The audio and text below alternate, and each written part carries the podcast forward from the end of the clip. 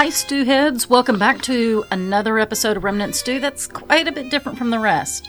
I'm your host, Leah. I'm Phil. And I'm Steve. Today we're bringing you leftovers, bits of random trivia, and bizarre stories that just didn't fit into any of our past episodes. So grab a spoon and prepare to dig in. Yum, yum. If you have an appetite for the strange and bizarre, then pull up a chair and grab a spoon for another intriguing serving of Remnant Stew. Remnant Stew is gluten-free, organic, made from all natural, free-range ingredients, and guaranteed to provide the recommended daily serving of curiosity.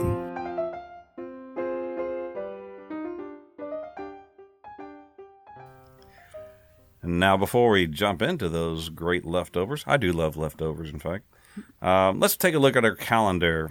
Tomorrow, of course, is Tuesday, December seventh, and that is Pearl Harbor Day.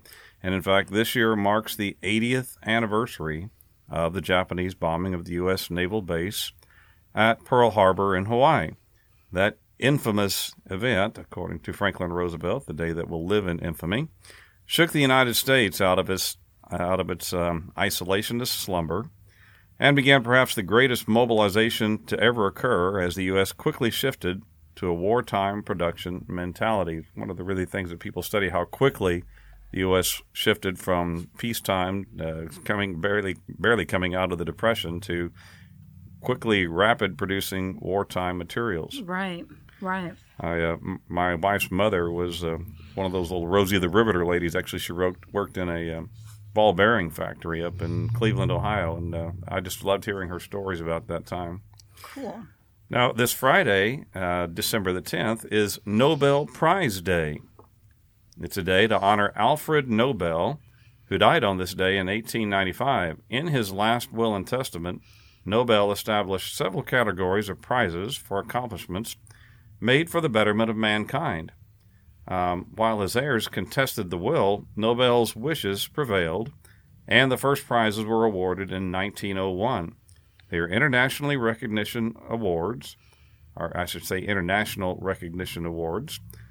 The Nobel Prize Foundation controls the determination of awards recipients and the annual presentation of awards. Interesting story about Alfred Nobel. He actually was the inventor of dynamite. Right, I remember he, that. He thought would be used, you know, in constructive purposes like road building and things like that. But when he discovered that it was being used in military purposes uh, and people were dying as a result of his invention, uh, he decided he wanted to establish this as a way to offset the effects of his other invention. Right, I remember, yeah. Now, I love this day. Tuesday, December twenty-first, is National Flashlight Day. Oh, there you go. That's uh-huh. a good one. That's a great day, isn't it? See now, you now. Now, I just want to, this is a little word of advice to all the ladies listening in. Anytime you ever need to buy a gift for any male in your life, oh, any male, say, between the ages of two and one hundred six, right? you, you just can't miss by giving them a really cool flashlight. Uh, the brighter, man, the better. Right. And the more cool features, the better, you know. National Flashlight Day is always celebrated on December twenty-first, which, by the way, is also the winter solstice here in the northern northern hemisphere.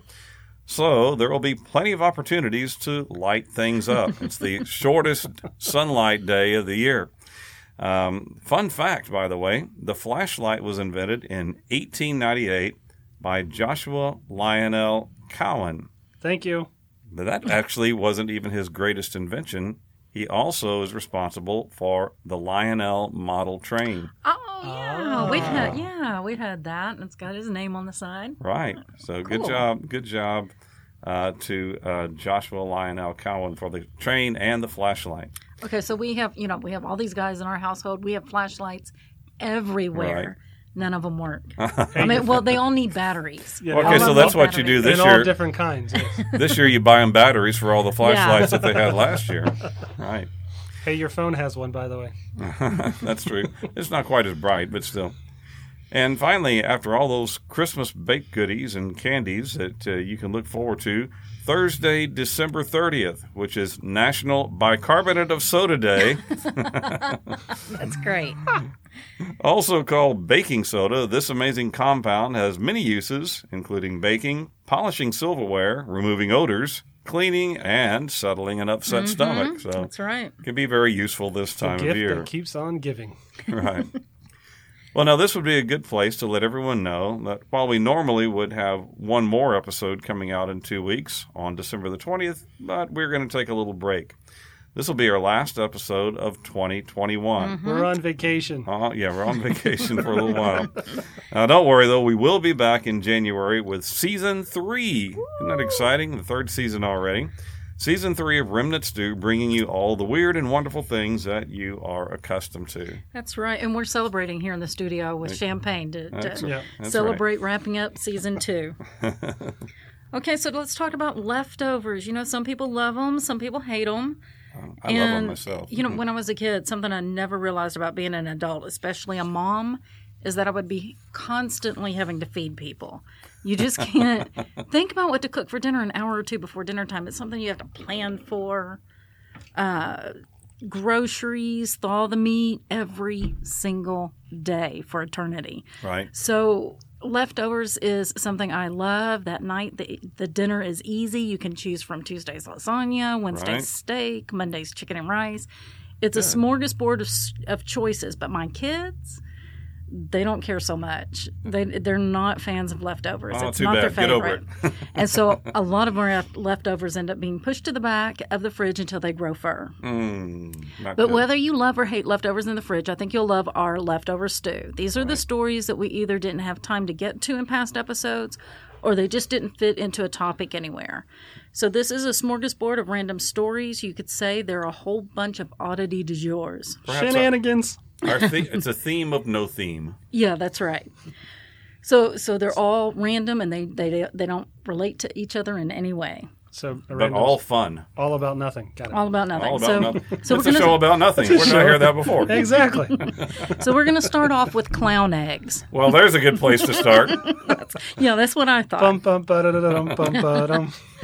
So clowns have gotten a really bad rap, I think. Most people really seem to dislike clowns and find them creepy, thanks in part to Stephen King's It. Right. But that wasn't always the case. When circuses, you know, traveling circuses were a big thing, clowns were a very important part of the act, okay, entertaining yeah. the crowd with their antics while sets were being torn down and then set up for the next act. Yeah. And then uh, there's also rodeo clowns okay. that perform the dangerous but very important act of distracting angry bulls so that the bull rider can safely leave the arena. How much does that guy get paid? I'm I know, right? It can't be enough. There's some serious hazard pay. Oh, and they're also so funny and entertaining while doing this. I right. love rodeo clowns. Well, did you know that clowns can sort of copyright their face makeup? Really? Character development is important to any entertainer, and the face makeup of a clown is a visual extension of that. I see. The specifics of the face are developed over time with the character development and acts as a way for people to recognize a specific clown. So it's their own, then. That's right. So as you wouldn't want any other clown to copy your makeup for their own act, so to keep this from happening, a clown will have their specific face design painted onto a ceramic egg okay. and enter it into the clown egg register. I see. Where does this exist? So, is this a plastic egg? No, ceramic. ceramic. It's, it's a ceramic, ceramic egg. Okay, I'm just but making it, sure. It's like, wait. It's an egg because it started out as actual eggshells. So the practice of painting a clown egg, or clown face onto an egg started in nineteen forty-six by a Does member. Does the clown have to know how to do that?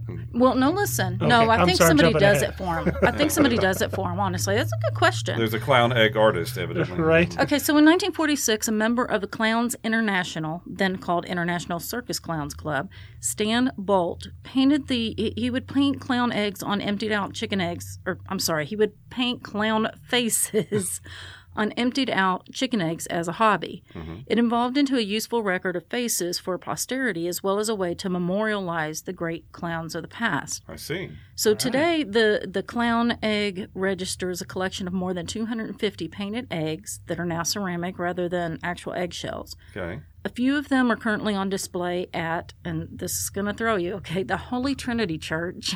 I don't know okay. why it's in a church.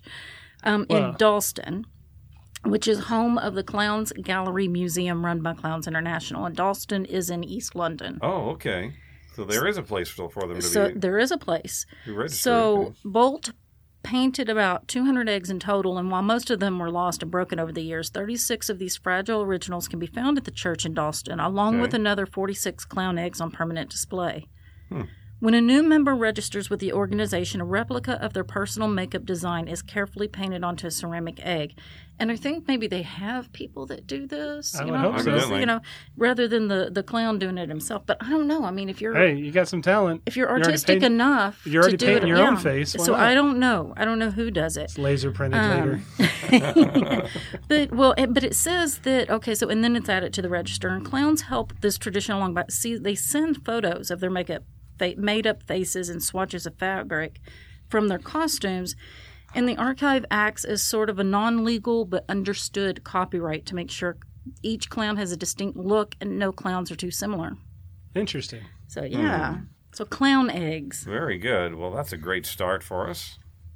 Now, uh, something else that's uh, completely not like clown eggs, but hopefully interesting as well. And something completely different. Now for something completely different. I've heard that before, too, somewhere. Um, this was actually suggested by one of my co-teachers, uh, my cohort teachers um, at, at the school where I work, Missus Phyllis Teasdale. I know Miss Teasdale. Yeah, it's a pretty, pretty neat lady. Um, anyway, she suggested that we do an episode about idioms. Okay? Yeah. Idioms, all right? So uh, uh, we, we, we found some idioms for you that are interesting.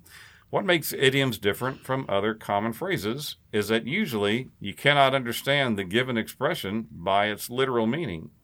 Imagine you're learning a new language and you hear someone saying, it's raining cats or dogs. Right. Or it tells you, break a leg. Well, this would be really confusing to you. People trying to learn our language is hard enough, especially with the many odd idioms that we have. You know, Leah, I, I've been a teacher for many years. Not long ago, I heard a teacher's aide complaining about a kid who was running in the hall. And she said, quote, he ran lickety-split right past me. And I, I was thinking to myself, how would you explain... Uh, translate lickety-split to somebody else. You know, every now and then I hear a phrase and I'm like, I need to use that more often. Right. lickety-split. Lickety-split. That's, that's one right of them. Right past me. Well, rarely does someone know the origin story of a popular saying. As language is always changing, often expressions that make perfect sense to one generation will be carried on by future generations without any clue of what the expression originally meant. Okay, I can remember as a kid being told, your needle is stuck, meaning like a record player needle uh, is, is you know, you know stuck and it would it would keep going on and, on and on at the same spot. Well, now people don't understand what that experience is like of hearing a stuck record needle. But well, if they, you still might hear someone say your needle is stuck. And, and I, will, I, I will say that. Record players are coming back. They are well, coming back. Which my is kids really have, bizarre. Right. My kids have record players. Like you get your kid that says, hey, I want some vinyl. And you're like, yeah, why? You make it a costume? Yes, right. So anyway, today we're going to look at several uh, obscure idioms. I got my information from board panda dot com and from mental floss dot com. And I'll be sharing the info on the idioms uh, throughout this episode. We'll mix them in here because we don't want to overwhelm you with idioms all at once. But let's start off with one that you may have heard of before. The walls have ears. Right. The wall has ears. Uh, meaning be careful what you say as people may be eavesdropping.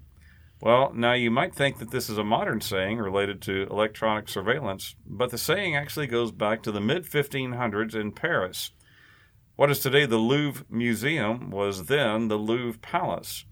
Uh, it was believed that a network of listening tubes, uh, so that it would be possible to hear everything was said in different rooms, was built into the con- in, in the construction of the palace. Oh, wow. Interesting. So people say this is how uh, Queen Catherine de' Medici discovered political secrets and plots against her oh. by listening through the tubes, so the walls have ears.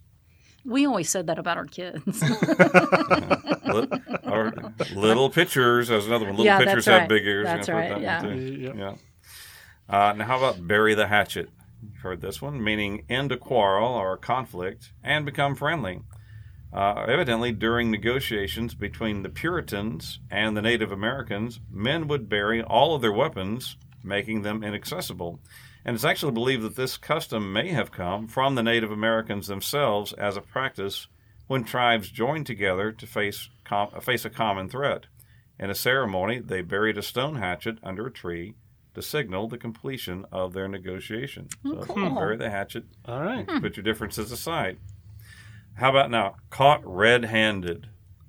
Yeah, no, that's like being caught you know, stealing, candy stealing something, or right? Red candy. I don't know. Right. Well, according according to the article, um, it's used to indicate that a person has been discovered in or just after the act of doing something wrong or illegal. Right. Well, it's thought that it was an old law stating that if someone butchered an animal that didn't belong to him, ah. he would only be punished if he was caught with blood on his hands.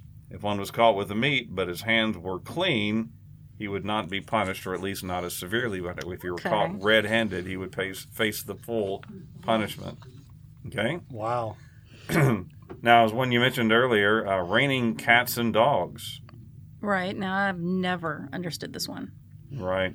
Well, the idiom has two different stories that try to explain it, so we're not actually sure. So pick over whichever one you like.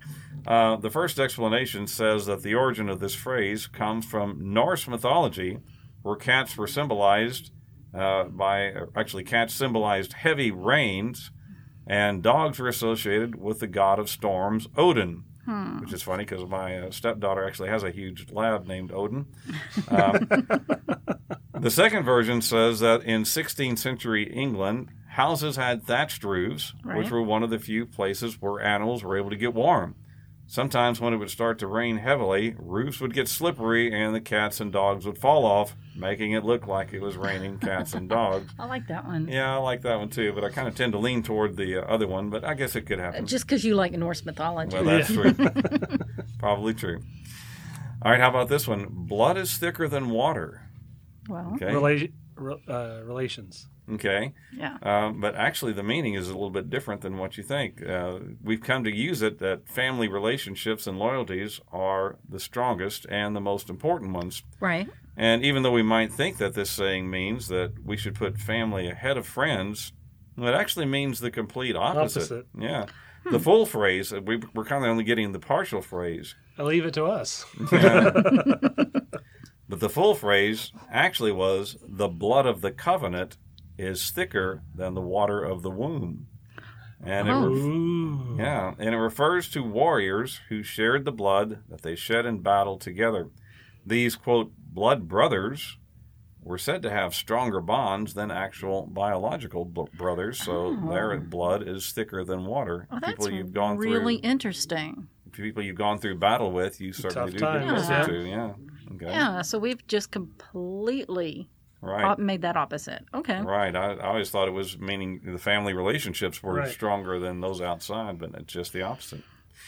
Uh, now, this is one that we hear a lot. Don't look a gift horse in the mouth. Mm-hmm. Okay. Meaning to find fault with something that has been received as a gift or a favor. In the older days, while buying a horse, people would determine the horse's age and his health uh, condition based on its teeth, and then decide whether they wanted to buy it or not. However, if the horse was a gift... Well, it'd be rude to do this, of course. Absolutely. At least in front of the one who bestowed the gift. Yeah, you uh, check it later, and then yeah, you and then you re-gift it. Right. Yeah, to the glue factory. No, sorry. Sorry. This is the reason why people use the idiom to say it's rude to look yeah. look for flaws in a thing that was given to you as a gift. But, yeah. But, okay, yeah, re-gifting is certainly a part of that, too. It's not to the same party. Now, how about the phrase, turn a blind eye? Okay. Mm-hmm. Well, that's not very hard. I it don't means, see very well. Yeah, that's right. Pretend not to notice. Well, it's believed that the origin of this phrase comes from naval hero Horatio Nelson, oh. Admiral Nelson, who used his blind eye to look through his telescope. Okay. The reason that so he is that did what this, happened to the Titanic? Well, no. The reason that he did this was to avoid seeing signals from his superiors who wanted him to withdraw from battle. Instead, he looked at his blind eye, didn't see the signal, and continued on with the battle and was victorious as a result. Ah. So, yeah, he ignored the Lord orders Nelson. To retreat. Lord Nelson, that's right. Oh, and this one's sweet. Honeymoon. That's a nice time, isn't it? Meaning a holiday spent together by a newly married couple. Well, the or- origin of this uh, idiom, first recorded uh, description of the word, comes from the fifteen forty-two... work by a writer named Samuel Johnson, and he wrote, "The first month after marriage, when there is nothing but tenderness and pleasure," originally having no reference to the period of a month, but comparing mutual affection of newly married persons to the changing moon, which was no sooner full than that it begins to wane.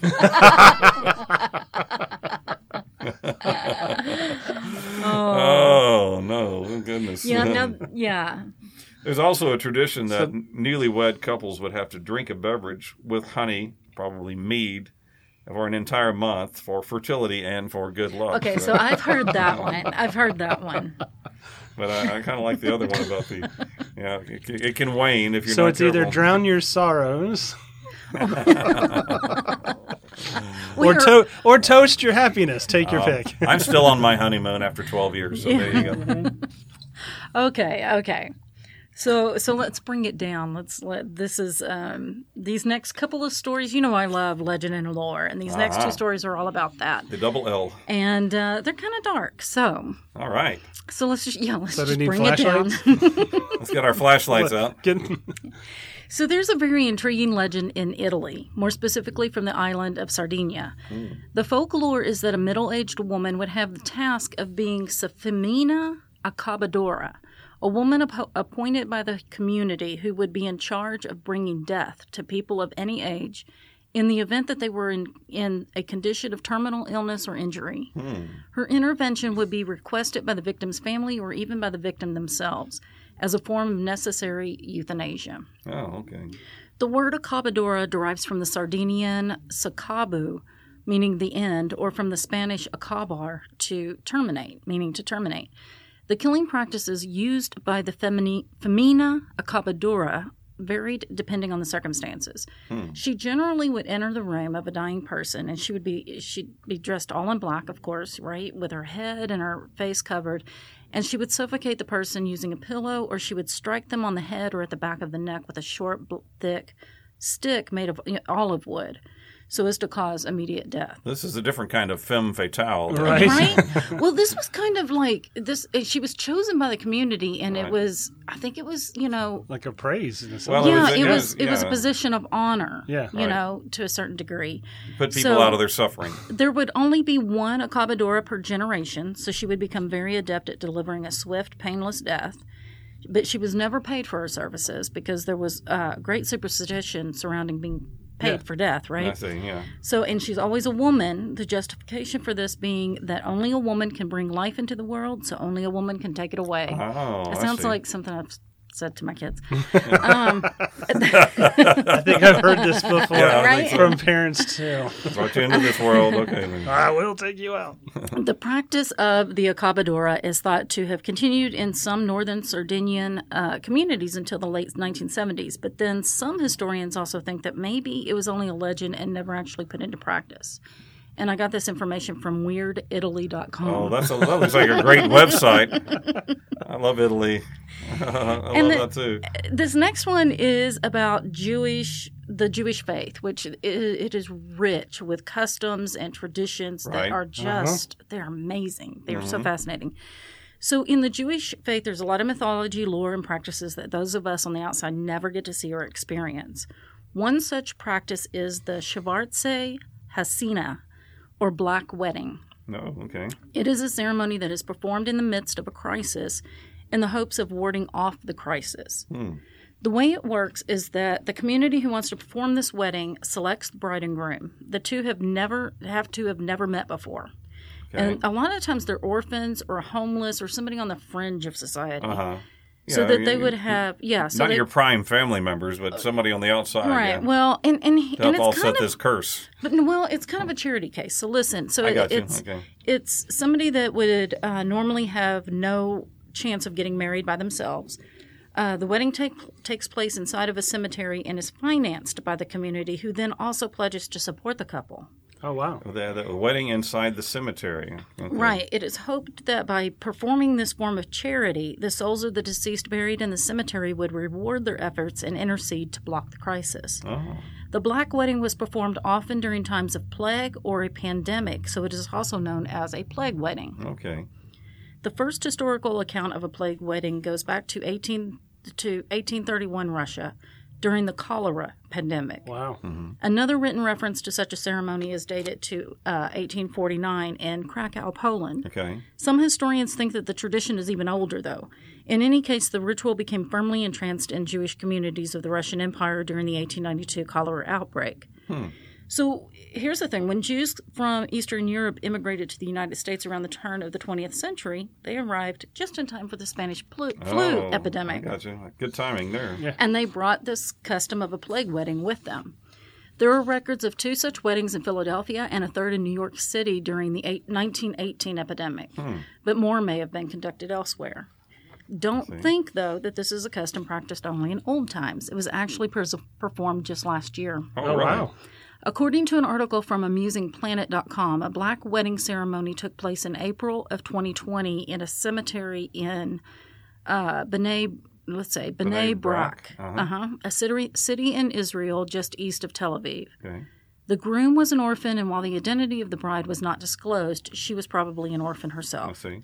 The two had never met before, never known each other, but were married in order to petition God and the souls of the people interred in the cemetery to intercede and bring an end to the COVID pandemic. Oh, so I got my information from Wikipedia, amusing planet dot com, and my jewish learning dot com. I got, I got to wonder about the, the dynamics of that marriage then. You, you, you, you're married instantly to somebody you've never met, and uh, you're... Um, You're married for one reason, because the community brought you together to break. Right, and I assume that you yeah. cannot break that, that right. marriage vow. So you got to agree to that. Yeah, you're going to stay yeah. with it. Really interesting. So you got to be very dedicated to the values of the community. Right. All right, let's look at some more idioms now. Uh, you might be familiar with this one, the, the term white elephant.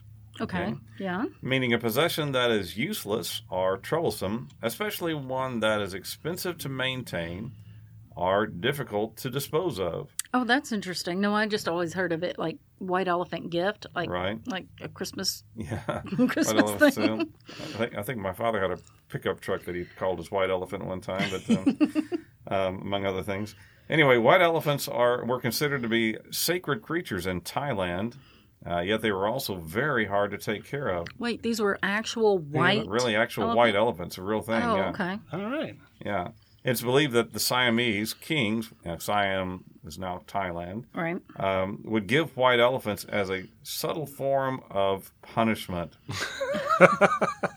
Since taking, I, like, I like you, but here you go. It's kind of frenemies, right. kind of passive-aggressive. Exactly. Like, okay. Because taking care of the animal would drive the recipient into financial ruin, because it's very expensive to take care of the white elephant, but they are sacred. So, okay. yeah, let's, uh, yeah.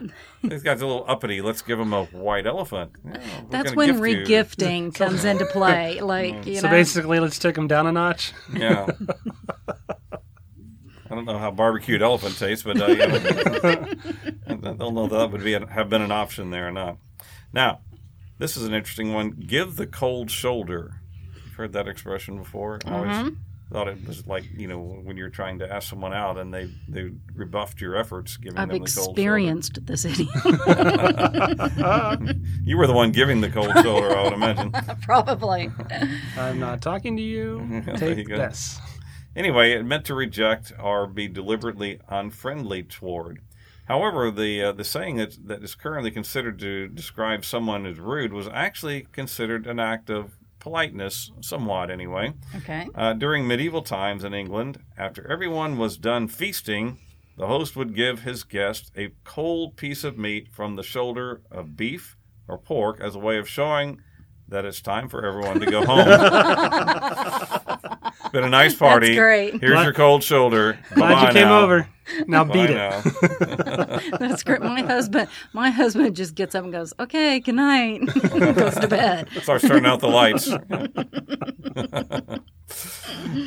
Now I bet oh, I bet you awesome. Experienced this in your family. Um, riding shotgun. A few times. Yeah. Oh, my goodness. The... Yeah, you had to keep up with. And we, you had okay, to so, call it. So yeah. you only had one kid. Yeah. I had four. Like, right. well, I mean, and honestly, only I three f- competing for the shotgun place. I had four other siblings when I grew up. Oh, my gosh. And as a mother, the the, the burden of having right. to keep track. I'm like, geez. I, I, I only had two children, and uh, my kids were growing up, and I believe we had an even odd system with the dates about whatever it was. One of them got to ride the even days. One of them got to ride the odd days. It was all who could say it the fastest. Oh, yeah. These are the problems. These are the yeah. serious uh-huh. problems, people. But anyway, riding shotgun with meaning used to claim the right to sit in the front passenger seat of a vehicle or on a particular journey.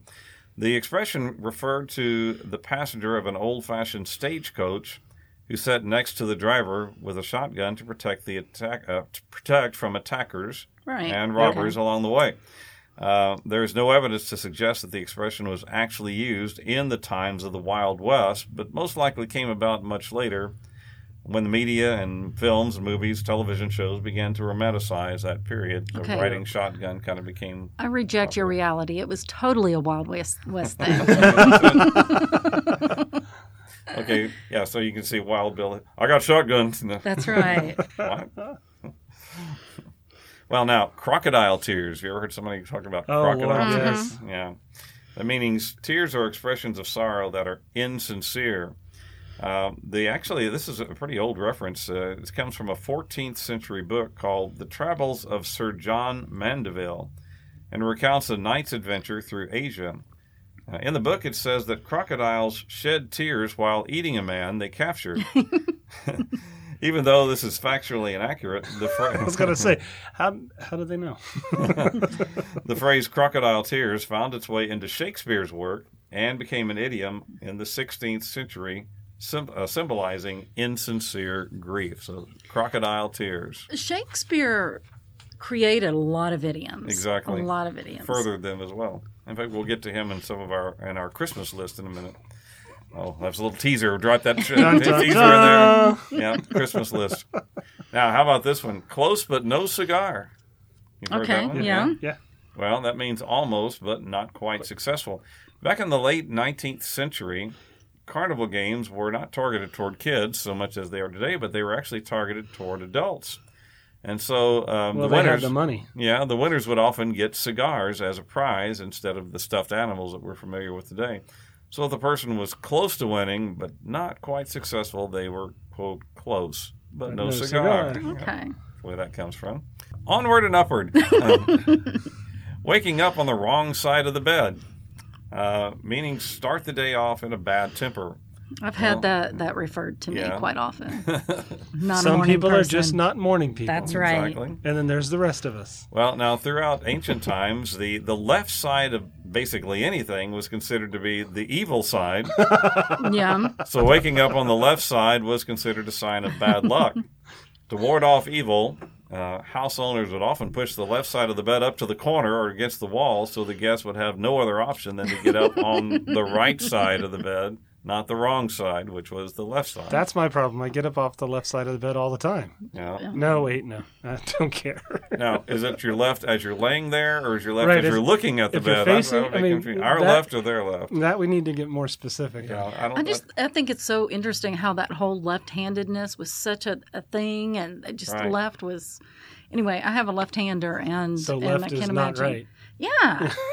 And how teachers would force the kids to, to and, learn anyway, how to do yeah. right-handed yeah. things. That, yes. was a, that was a horrible thing that you know, a lot of left-handed kids went through back in the day. Yes. Now, I've, I've, I've never I've heard this expression, but I didn't know uh, where it came from. Put a sock in it. Oh yeah. Okay, that means stop talking or stop being so loud. I've been told this quite often. I may have said well, it quite often. Evidently, to Phil. No. You know, uh, you know, Thomas Edison. Uh, he invented that great gramophone, that oh, uh, yeah. first record player, but it didn't include a volume control. Okay, so uh, ah, it, people would often put woolen socks uh, inside the horn of the uh, of the record player or gramophone or whatever they had uh, to lower the sound because it had no volume controller. So that's how you cut turn, the volume down. Turn it, it down. Too loud, turn it off. Quote, put a sock in it. Okay. Now, we've all experienced this one, best man. Mm-hmm. Meaning a male friend or relative chosen by the bridegroom to assist him at his wedding. Well, it's said that during the feudal days, it was possible that a rival lord would try to break up a wedding ceremony and steal the bride for political reasons. I read some books about that, I think. To avoid any trouble, grooms would ask their best friends to stand next to them during the ceremony so they would uh, help uh, during possible battle. The man standing next to the groom was thus named the best man. Okay. Okay, that might, that makes a lot of sense. Right? Get somebody you trust there.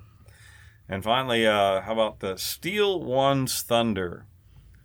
Heard okay. this expression? Meaning sure. win praise for oneself by preempting someone else's attempt to impress. Well, you might, uh, uh, you think that uh, you've done something awesome and unique, but someone got in there first and took your credit. Spare a thought for playwright John Dennis, who back in seventeen oh nine made a machine that nicely mimicked the sound of thunder for his play. Sadly, his play wasn't a success, but somebody had taken note of his clever invention. When later on, during a different play in the same theater, Dennis found somebody was using his thunder machine and was using without credit. He really got upset, really mad, and he quoted as saying, "That is my thunder, by God, the villains who play with my thunder, but they will not my play." Wait a minute, I messed that up. I liked it. It was very emphatic. Well, let's, let's try that one again. Yeah, this is what this is what he said. Really, this is this time I'm going to get it right. This is what he said. Quote, "That is my thunder. By God, the villains will play my thunder, but not my play." That's what he was really saying. That's it. That's because, of course, somebody had stolen, stolen his, his thunder. thunder. There you go. You want some more champagne? Probably had. The sip was enough already. Okay. Okay, so did you have a Slinky when you were a kid? I had one. I still have one. Yeah. Okay, so a Slinky is one of those toys that I enjoyed, but my kids did too. Yeah. It's such a simple and fun design that the toy has stayed popular ever since it hit the market in nineteen forty-five. Of course, the original Slinky was made of metal, so it'd get right. that funny smell ching. to it yeah. over time. Ching, Do you ching. remember that? Yeah, I remember. And sometimes it would make your hand black, a you know? Bit, yeah. And my kids had plastic Slinkies oh, that yeah. came in all kinds of colors, but whether they're plastic or metal, they still slink downstairs alone or in pairs. But did you know that if your parents bought you a Slinky toy, odds are that a good chunk of that money went to a Christian cult? Oh, really? I did not yep. know that. Okay. That was very yeah. slinky of them. Was this the one in that Ace Ventura movie where he has, does a Slinky all the way down that huge flight of stairs and then it stops on the very last one? You ever seen that? Uh, no, Pet, I haven't. I, uh, I Pet Detective two, I think that's what it was. Uh, uh, and he goes, "Oh, that close." That's, and no cigar. Oh, my God. Anyway, Bring go ahead. Don't, don't let us interrupt you. Slinky was developed by an engineer at a naval shipyard in Philadelphia. His name was Richard T. James. When Richard saw a torsion spring fall off a table, he was bemused by the way it wiggled when it hit the floor and thought it would make a great toy. He worked, he worked around the clock to find just the right combination of lightness and springiness, uh, no small feat during wartime rationing. I guess so. He was finally able to take his product to market by the uh, by late nineteen forty-five. The Slinky was a hit and became wow. a national phenomenon, making Richard really rich. Wow. Richard and his wife Betty uh, lived Richie with their rich. yeah Richie Rich. Richard and his wife Betty lived with their growing family on a twelve-acre estate in an affluent area of Philly. No one knows quite what led to this, but Richard found religion. Okay. Not just any religion. According to Betty, who didn't share his newfound zeal, Richard had hooked up with an evangelical Christian sect that she considered to be a cult. Okay. Betty did attend a rival meeting with Richard, but was mortified and mm-hmm. never went back. But Richard continued to attend and made sizable donations to the organization. Okay. Betty and Richard's relationship was not the best. Probably like due to their differing religious yeah. beliefs. Yeah. The Slinky toys sales started plummeting, and in no small part due to Richard's philandering. So it was no surprise. Okay. Yeah. So, I mean, like, he was giving, he was taking a lot of the money out of the company and putting it towards this religious sect. Okay. And he was cheating on her, and, you know, so it didn't come as a surprise when in yeah. early nineteen sixty, Richard, Richard had, had uh, more than a screw loose, I think. Yeah, he did. Well, but, you know, riches also kind of do that to people. Yeah. They kind of think yeah. that they're above everything else. Anyway, so he announced in nineteen sixty that he was moving to Bolivia to work for his religious group. Bolivia, the, of all the places. Of all okay. the pla- Well, that's yeah. kind of where this, this religious sect had set up camp. I see. And the business was nearly bankrupt by that time, and he told Betty she could either run it or sell it. He didn't care. Richard had diverted so much of the company's resources to the religious interests that he left millions of dollars in unpaid bills. Oh, oh wow. So in order to provide for her family, uh, newly single Betty decided to keep the company going. She asked the creditors to be patient, and she proved to be an astute businesswoman as she slowly pulled the company out of debt and put it back on its feet. Uh-huh. Every so often, Betty would still hear from James. He once asked that she and the children jo- join him in Bolivia. And she never replied to that letter. I guess not. You're on your own, bud. Mm-hmm. Instead, she stayed put and ran James Industries, as the Slinky Company was called, for nearly four decades before selling out to another toy company for what I assume to be a ton of cash. Oh, sure, right? So any money spent on a Slinky prior to nineteen sixty also supported some dubious ventures. Oh, wow. But since then, the money has been well spent by Betty. I'm sure. And I got my information from the straight dope dot com. Well, that's that's really interesting. Uh, yeah, I, I, I love I love Slinky, but that's a you know that's that's, that's a bizarre story about uh, Mister James there disappearing to Bolivia. Uh, I probably I'm, I'm thinking that I might have gotten a Slinky for Christmas one year, but it was after nineteen sixty. Now the the great well, good com- there you go. Now that great commercial came out about nineteen sixty-four. What I remember, you know, once a thousand, alone in pairs. It makes the slinkity sound, yeah. And I assume it only makes the slinkity sound if it's metal. Yeah. Yes, right. The plastic one, not so much, right? Yeah. But yeah, every and like our generation and, and before knows that jingle. Right. Uh huh. And, and by the way, Missus James and Slinky, if you're looking for a podcast to sponsor, That's we'd right. love to talk with you. Now, anyway. um... Speaking of Christmas, though, it's it's time. That's right. We, we need it's a little time. Drum roll for us to unveil the. Thank you. That's enough. Okay. That's enough. Stop That's it, Phil. Uh, the two thousand. I have to put a sock in it now. Yeah, put a sock in that. The two thousand twenty-one Remnant Stew Christmas Gift Buying Guide. Woohoo! Yeah. And you there know, was much praise and much laughter. Exactly. Uh, yes, Christmas time is almost here. Perhaps you have let it sneak up on you this year. Well, you've come to the right place. Yes, it's time to unveil the Remnant Stew twenty twenty-one Gift Buying Guide. You're sure to find something for that hard-to-buy person on your list. We all have one. Exactly. Well, now here's the perfect gift for that hat lover in your family. Of course, baseball caps are great, but mm-hmm. the problem is that they can only convey two messages. One, I'm having a bad hair day. And two, whatever is stitched onto the panel above the bill. Well, from chalk in social dot com, we bring you the chalkboard baseball cap. Hey, yes. There you go. It's a colorful baseball cap with a four inch by six inch chalkboard attached just above the bill, so you can create your own, mes- uh, own message every day. It even comes with a box of multicolored chalk. Only eighty-nine dollars for a three-pack. Whoa. That's three hats and three boxes of chalk. So there you go. That's you can... a that's a lot of money. I could make you one. Did they, did, did they do whiteboards? Uh, no, actually, it didn't. This actually showed real chalk, you know, yeah. so you know, actual chalk, real chalkboard. So there you go. Now, perhaps you have an aeronautics engineer on your list, or oh. just someone who likes to tinker with stuff. There you go, Phil. Well, they could go nuts for this portable propeller that you can attach to a paper airplane and control with your fo- with your phone. Oh, that's cool. Oh, bring it on. That's yeah. cool. I'm sorry. What are you doing in the church building? Yeah, that would be Service so cool. Service is going on. Right. We do what we want. From power up toys dot com, you can, quote, explore the limits of aerodynamics by creating unique planes that push your creativity and our propellers to the limit. Now, special, I'm buzzing the preacher now. Exactly. Special holiday bundle, only eighty-nine dollars. What is this eighty-nine dollars? Well, I, don't I don't have eighty-nine dollars. You, you gotta, That's a lot of money. Well, the, the rest of them are a little bit lower, so we're getting down to the... We kind of started at the penthouse, you see, and then we work okay. our way down to the okay. down okay. to the bargain basement here. Now, perhaps you have that fussy aunt who likes to keep her home looking perfect, just like in one of those design magazines. Is it a white glove with dust on it already? Mm, could be. Well, she's bound to go head over heels for a novelty tissue box. From the apollo box dot com, you can select from any of three tasteful designs that distribute tissues from the mouth of a skull, from the nose of an Easter Island statue. Oh, I love that. Or, Dum Dum got yum yum. This is my this is my personal favorite. From the nose and mouth of the bard himself, William Shakespeare.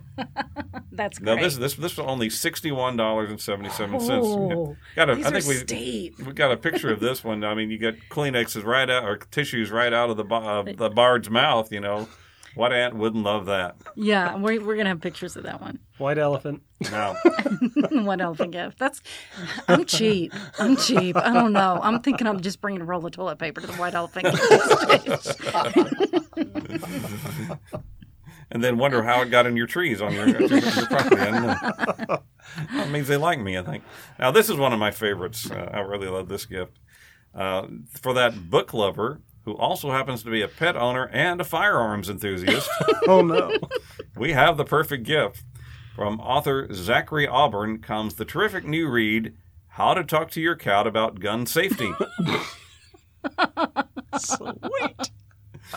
It's certainly high time that somebody addressed this important topic. Don't you agree? Uh, yes. According to the website off the wagon dot com, this sure-to-be bestseller addresses many issues of importance to cat owners, including, quote, what is the right age to talk to my cat about the proper use of firearms? Maybe it's time to get back on the wagon? And, quote, what are the benefits of my cat living a life of abstinence? And especially, why does my cat need to use the internet? Can't they just play with yarn like cats used to do? Um, this is only twelve dollars. Okay, so okay, now I we're, could now do, we're getting yeah, yeah, to, now we're talking. So okay. I think this would be an entertaining uh, read to have in your house. Uh, also, I got a tear. Also from off the wagon dot com. This is a good website, by the way. You got some I good think stuff I'll there. Yeah. Find them later. Right. Comes a wonderful gift for that accident-prone literarian on your list. In fact, uh, the item could also make a great pairing with the barred tissue holder mentioned above. It's a nifty box of Shakespearean insult bandages. Oh, I love it. oh, I love no. it. Stocking stuffer. Right. Yes, each of the fifteen bandages is emblazoned with one of the bard's greatest insults. Here's one from Henry, Henry the eighth, Part two. Quote, thy wit is as thick as Tewsbury mustard. Or, how about from Midsummer Night's Dream, Act two, Scene one. I am sick when I do look on thee. And feel the burn. You need some ointment with the kind of burn the bard was laying out there. Oh, that's great. It includes fifteen bandages and a free surprise in all, all in one tin box. Only five ninety-nine now. Nice. Hey, that's good. Hey. That's a good buy right there. I want to know what that free surprise is. Yeah. Burn Stock- cream. Oh, no. Stocking stuffer has a completely different meaning now. Right, for sure. And finally, from R two Solutions, a gift for that friend who owns an unruly goldfish, the Goldfish Training Kit. Yeah. Oh, man. I said jump. Sold through Amazon dot com for only twenty-nine ninety-nine. The oh. kit comes complete with a forty-five minute detailed instructional D V D. Wait, I don't have a player. Featuring world-famous fish trainer. Everybody knows about this world-famous fish trainer, Doctor Dean Parmelou, P O R M E. Oh, he's world famous. No, I'm sorry, I said it wrong. Pomerleau, P O M E R L E A U. The fish whisperer. The fish whisperer. he's, he's, also, he's popular now. Also includes a full-color manual with over one hundred photos and packed with training tips, and also the easy-to-use targeted feeding wand, which comes with each kit, making it easy to reward your fish at the correct times. But the main feature of this kit is the portable soccer field. Yes, you can teach your goldfish to play soccer.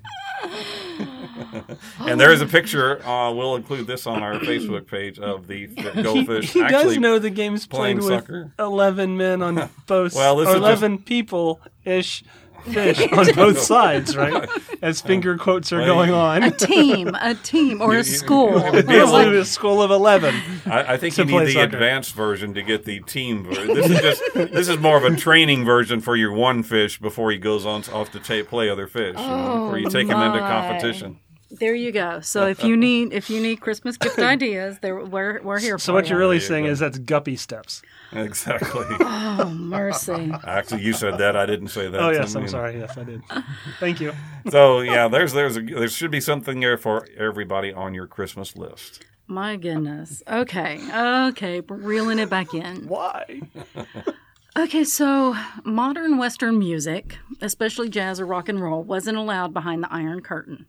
Oh, yeah, I remember those, yeah. But music lovers in fifties-era Soviet Union found ways to smuggle in the musical strains of things like Rock Around the Clock and Boogie Woogie Bugle Boy. Uh-huh. This is the story of bone music. Bone music, okay. In a time when music was being recorded onto vinyl records, those in the communist areas realized that a record could be pressed into just about anything that could be easily smuggled past prying eyes.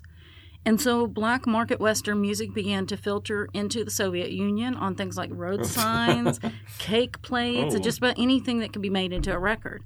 At some point, some enterprising music lover realized that there was a literal mountain of resource material in discarded used X-ray films. Oh, nice. Oh, mm-hmm. okay. And so bone music was born. Recordings right. played... a completely different visual on this one. Okay. It's this is a family show. Okay. And so bone it's not me- on the ribs. I got okay. it. Well, you know what? Wow. It is also called rib music. Oh, yes. yes. That is a that yeah, that's it's nice. Also called rib music, or actually colloquially known as ribs. Anyway, so um, according to Wikipedia, medical X-rays purchased or picked out of the trash from hospitals and clinics were used to create the recordings. Nice. The X-rays were cut into seven-inch discs using just regular scissors, mm-hmm. and a center hole was burned into the disc with a cigarette. Nice. Grooves were cut with the help of special machines made from old phonographs that originally were used to cut wax discs mm. ah. into records. Okay, so the quality was awful, but the price was low, and the discs could be play- played five to ten times. Okay. And so music was able to be heard. I mean, you know, yeah. we, now we're so used to just downloading whatever we want, right. you yes. know, just seeing. But but when you aren't, you know, able exposed to, to that anything, and able seriously. To do it, like, people get creative. Oh, yeah. And so these these recordings, like I said, was quote, colloquially known as ribs, and there's several still around today, but they're quickly snatched up by collectors. I guess oh, so. Yeah, for sure. But I love the image of uh, teenagers in the Soviet Union crowded up in somebody's bedroom listening to Elvis Presley on an X-ray somewhere. Yeah, it's an, it's an X-ray. It's somebody's broken wrist or right. a skull fracture or whatever. I got my information from the guardian dot com and Wikipedia. So that's where heavy metal came from. Oh, yeah. Okay, and so um, in another story. I'm waiting on this one. Yeah. The, yeah. Phil got the rec- record sheet and he's like, anti-gluttony dorm? What? Okay, so this is this is the story. The Alcobaça Monastery in Portugal features Gothic arches from its original construction in the twelfth century and Baroque towers added in the eighteenth century. Mm-hmm. Inside, however, you'll find a peculiar doorway topped with a Romanesque arch and leading to the kitchen. The monks had to pass through this to get their food from the kitchen, then pass through it to take it to the refectory to eat it. Thing is, the door measures only twelve point six inches wide. Can you go through it sideways? And, and, yeah, you anyone you could fit through it. To. Like, I'm thinking sideways. You had to do it sideways. Yeah. And any monk that couldn't fit through the door was not allowed to eat. Oh. The monks had to fast until they could fit through it again through the anti-gluttony doorway. After all, gluttony is one of the, the seven, seven deadly, deadly sins. Okay, yeah. Not, not a terrible idea, to be honest with you. So was being famished. These monks were of the Cistercian, I think it's called, order. They were farmers, and they ate what they harvested, mm-hmm. and they must have been good at it because they were well known to be jolly. Uh, Let's just call them jolly. Yeah. So the door was installed as a dietary device. A plump monk. And completely unrelated to this, the inscription carved above the entrance to the refectory Butter would translate to consider that you eat the sins of the people. What? That's what's making them fat. I don't know, um, for sure. I and, don't, and I don't I quite am, understand that, but okay. and, and the door to my kitchen is roughly like nine feet wide. there, wait, there's a door? I got my information from es- esquire mag dot p h. Wasn't there a, a, a saying, fatty, fatty, two by four, couldn't, couldn't fit through the, the chicken, kitchen door? door. kitchen door? Yeah. Yes, I do remember. I remember that somehow. I don't remember what that was about. But anyway. All right, well, that's back to back to some more idioms. Let's throw in some more idioms. How about my ears are burning? Mm-hmm. Okay, I had that one this morning. Yeah, meaning one is subconsciously aware of being talked about or criticized. Uh, the idiom dates back to ancient Romans, who believed that burning sensations in various organs had different meanings. Like one, you could be on fire, but anyway. Um, in fact, it was believed Disease. that... Yeah, that could be too. It was believed that if your left ear is burning, it signaled an evil intent. Well, there's that left ear again going. A two yeah. birthday. However, if your right ear was burning, you were actually being praised. Okay. So, yeah. I've heard all kinds of things, like if you sneeze, then somebody's thinking of you, or uh-huh. something like that. I've heard all kinds of things like that. Okay. That happens a lot. Evidently. The sneeze. Yeah, especially during allergy season. Yeah. Now, uh, blue blood. This means be, uh, noble birth. The saying that someone has blue blood comes from the Middle Ages, where it was believed that those who had pale skin, meaning their ancestors had not intermarried with darker-skinned partners, were noble or aristocrat. The main reasoning behind it is that when those uh, pale-skinned people, their veins actually do kind of look blue, uh, and so hence it was thought that they had blue blood. They didn't get it out enough. Yeah, yeah well, and, well, I think it also had to yeah. do with that too. They didn't have to work out in the sun right. and things be, like as that. Well, yeah. Right, they were, they were, it may have been fair-skinned or, or already too. Well, and then there's the the blue Fugates of Kentucky who were so interbred that they. That they had a condition where they were below. So, you know. Uh, Leah is from Kentucky. Taking it one step further, folks. Don't send us letters from Kentucky. She loves you all. We love you. We love Kentucky. We love the Bluegrass State. Yeah, the Bluegrass.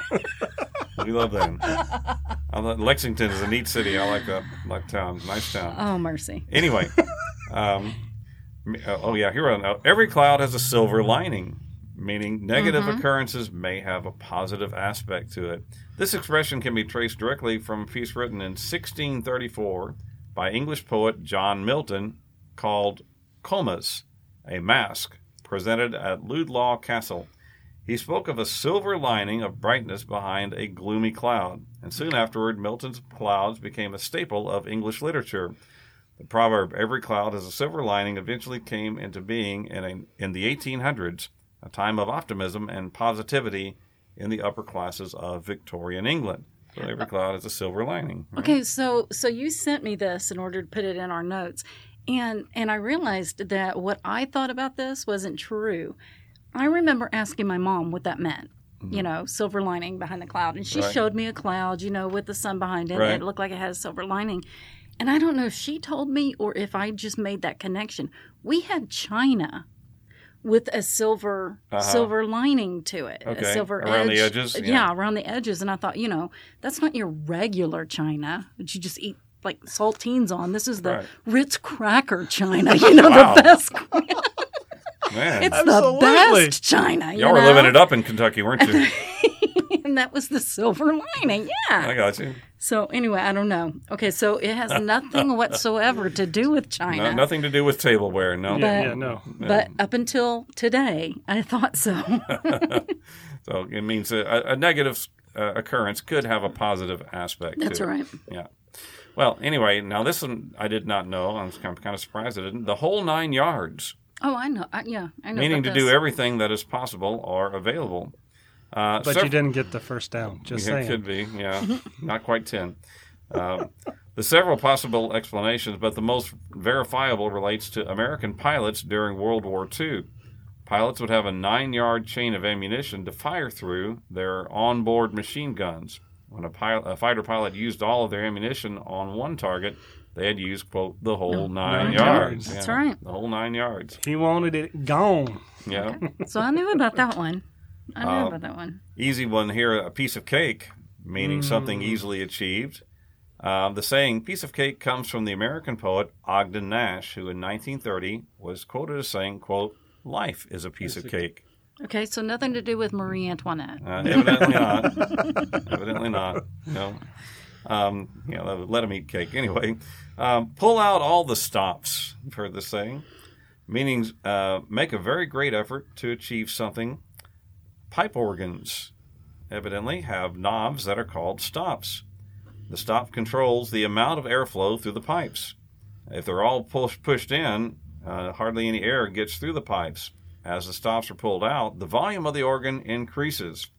With the stops pulled out, the organist can play at a much higher volume, so pulling out all the stops would let the organist squeeze the maximum volume out of the instrument. And so okay. It's come to mean doing everything possible to accomplish uh, some task, pulling out all the stops. I had no idea. I thought it was like pull out all of the obstacles, okay. Move all the obstacles out of the way. All right, how about resting on your laurels? Okay. okay. Has nothing to do with Laurel and Hardy, but uh, which are two of my favorites. But that was so sad. Thank you. Anyway, um, means being uh, being so satisfied with what you've already accomplished that you make no further effort. Um, since the ancient Greeks, uh, sorry, since ancient Greece rather, laurel branches symbolize victory and success. Mm-hmm. This plan was closely tied to Apollo, the god of music, prophecy, and poetry. Laurel branches were given to victorious athletes in ancient Greece and later to generals who won important battles. Thus, the term laureates uh, were, uh, I'm sorry, that's L A U R E A T E S. Right. Laureates, I believe is correct. And the phrase resting on laurels. In the nineteenth century, the term received a negative connotation to describe those who were overly satisfied with their previous achievements and make little efforts to move further. They're resting on their laurels or their past achievements. Yeah, okay. I like the Laurel and Hardy one better. uh, now, how about wolf in sheep's clothing? Meaning a person or a thing that appears friendly or harmless but is really hostile. You've heard this one before.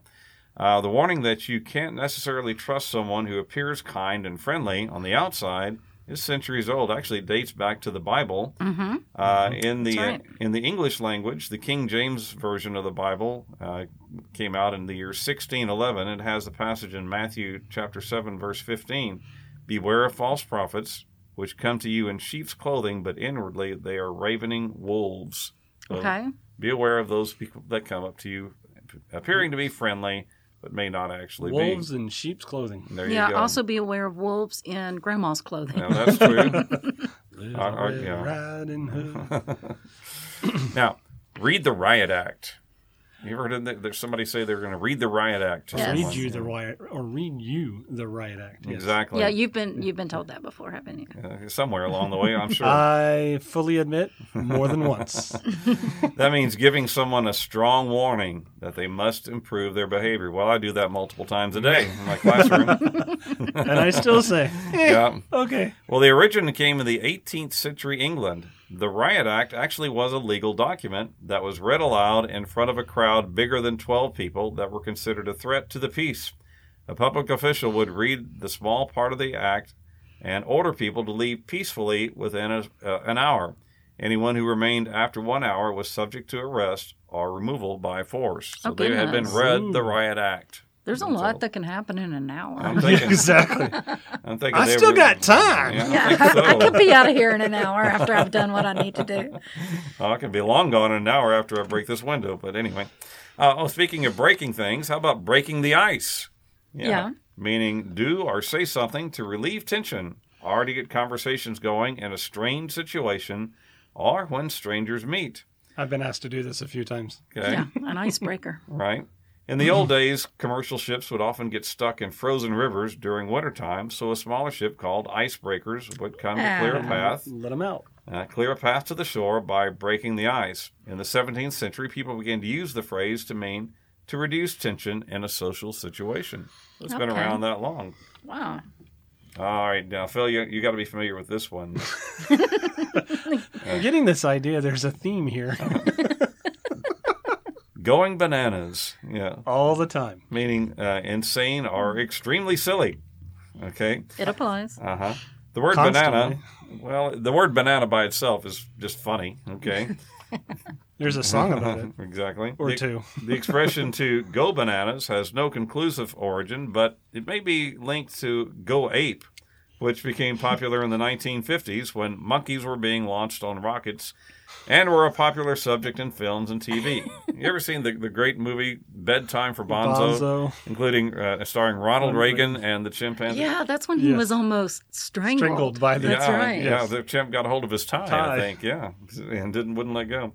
Well, anyway, the link between monkeys, bananas, and crazy behavior may have been the catalyst for the populariz- popularization of this expression. Bananas have often been central to slapstick comedy in general, with somebody mm-hmm. slipping Slip on, on a banana, banana peel. peel. It's a timeless classic. Early in the twentieth century, people used to say that that uh, or I'm sorry, people used to say that's banana oil when referring to nonsense, and the expression banana republic was uh, often used to refer to a chaotic, backward little country that wasn't to be taken seriously. Now it's in the mall. Banana republic. How backwards is it now? Right. By and large. Have you heard about this one? Wasn't it in a movie about think, a little robot? I, I think something like that. Uh, it like means, the excessiveness of buying stuff? um, no, different movie. Anyway, oh, okay, sorry. On the whole, everything considered. Right. The origin, it's a phrase that is usually used as a synonym for all things considered. That originates from a sixteenth century uh, where the word large meant that a ship was sailing with the wind at its back. Meanwhile, the word by meant that the ship was sailing uh, with the wind, uh, into the wind, so at the wind in front of it. So the mariners used the phrase by and large to refer to sailing in any and all directions relative to the wind. Okay, that makes sense. Okay. Okay. And finally, this is a quick one. Once upon a blue moon. You heard of that? Once in a blue yes, moon? Yes, absolutely. A blue moon actually is when there are, happen, uh, occurs rarely, but uh, there are two full moons in the same month. That's considered a blue moon. It only happens about every two and a half years. So when you hear about something happening only once in a blue moon, it's a pretty rare event. As opposed to once in every other blue moon. Yeah, every other blue moon, then it really gets more rare. Exactly. So there you go. Lots of idioms. Thank you, Phyllis Teasdale, for your suggestion. Yeah. Okay, so this last one is kind of a it was it's a it's a really cool story. Um, a runaway train. So if you're familiar with that with that song, uh, it was released in the summer of nineteen ninety-three by the American rock band Soul Asylum, and it was the fourth single from the band's nineteen ninety-two album Grave Dancers Union, and became a success around the world. It reached number five on U S Billboard Hot one hundred and climbed to the top position on the Canadian R P M's Top Singles Charts, earning a gold sales certi- certification from the Recording Industry Association of America and selling six hundred thousand copies in the U S It's a sad song. I love the song. I love the song. I've heard I've heard the original. I've heard m- many people cover it, but um, oh. but it's a sad song. And lead singer Dave Pirner has stated that the lyrics originally described his experience of depression. Oh. So do you remember? Okay, so like I said, this came out in nineteen ninety-three. You remember back when M T V actually featured music? Yeah, what happened? Music videos? Music and, video. And, yeah, every popular song was turned into a really cool music video. Right. Well, Runaway, Runaway Train was no exception, but the music video that the band chose to create was a unique and powerful one. Mm-hmm. It doubled as a call to action by featuring missing children from around the world and urging viewers mm. to help find them. There were three original versions of the video in the United States featuring a total of thirty-six missing children, and I actually think they had did a version just for the, the U K as well, right. uh, featuring children missing from the U K. The children shown varied with the location of the broadcast using missing children from that area. The, oh, okay. They the localized video, it then. Yeah, yeah, they localized it a little bit, three in America and one in, mm. in Britain. The music, the or, sorry, the video received heavy airplay on M T V and V H one during its duration, and of the thirty-six children featured, twenty-one were eventually found. Oh, really? Wow! That's interesting. Now, well, and it's unclear whether it was a direct relation to the video to the video or not, but it didn't hurt. Sure, right. So the video did a lot of good back then, but the legacy continues. Hmm. To commemorate the video, the music video's twenty-fifth anniversary, the National Center for the Missing and Exploited Children released a new version that uses geo-targeting technology to automatically populate the video with profiles of local missing children based on the viewer's location. Oh, interesting. So on social media, you know how you yeah. get those mm-hmm. those targeted ads or whatever? If right. you watched this video on social media, it would... You would, find, you would be tagged missing children yeah. in your area, I see. That's yeah. right. So the video premiered on Good Morning America on May twenty-second, twenty eighteen, a day before I'm sorry, a day before National Missing Children's Day. The website w w w dot runaway train two five two five was dot com was created, and visitors were encouraged to share the music video on Twitter and other social media channels using the hashtag missing kids and hashtag runaway train the digits two five two five to help publicize cases through their personal networks and aid the search for missing children across across the country. Following its debut on Good Morning America, the music video was covered by a number of social outlets. I mean, it just went went crazy, right. including Billboard, Entertainment Tonight, Rolling Stone, M T V, and C N N, as well as marketing trade publications, the Wall Street Journal's C M O Today newsletter. The campaign helped locate a runaway sixteen-year-old from Minneapolis, Minnesota. After watching the music video, one of the girl's friends identified her and reached out, successfully encouraging her to return home. Oh, cool. Social media leads and tips for the National Center for Missing and Exploited Children have increased by sixty-five percent since, since the campaign's launch. Wow. The campaign website has been visited more than ninety-eight thousand times, including the seventeen thousand five hundred visits on the day of its launch. The music video itself has been viewed more than six point two million times across digital and social platforms, and was recently nominated in the video uh, for good in the I'm sorry in the video for good category at the M T V Music Video Awards. So and, and just an amazing yeah. legacy that they did. I mean, it really has nothing to do whatsoever with with the song. But that, that band used their influence for good, and I, right. I just love that. So I got my information from Wikipedia and an amazing article by Laura Entis on uh, P R week dot com. Nice. That's a great great story. I appreciate that. Um, and I've really enjoyed all these leftover bits that we yeah, had today. Yeah, I, I really like fun. Our leftovers. I hope this you guys did too. Really fun.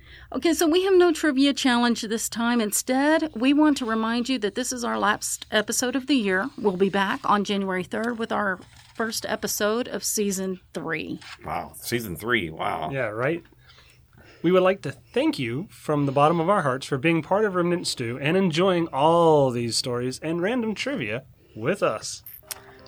And we wish you and your family a wonderful Christmas and holiday season. Mm-hmm. Absolutely. With many blessings in the new year. You know, as we move forward out of the pandemic and a particularly rough time in our history, we encourage you, as always, to choose to be kind and always stay, stay curious. curious. Merry, Merry Christmas, Christmas and Happy New Year. Year.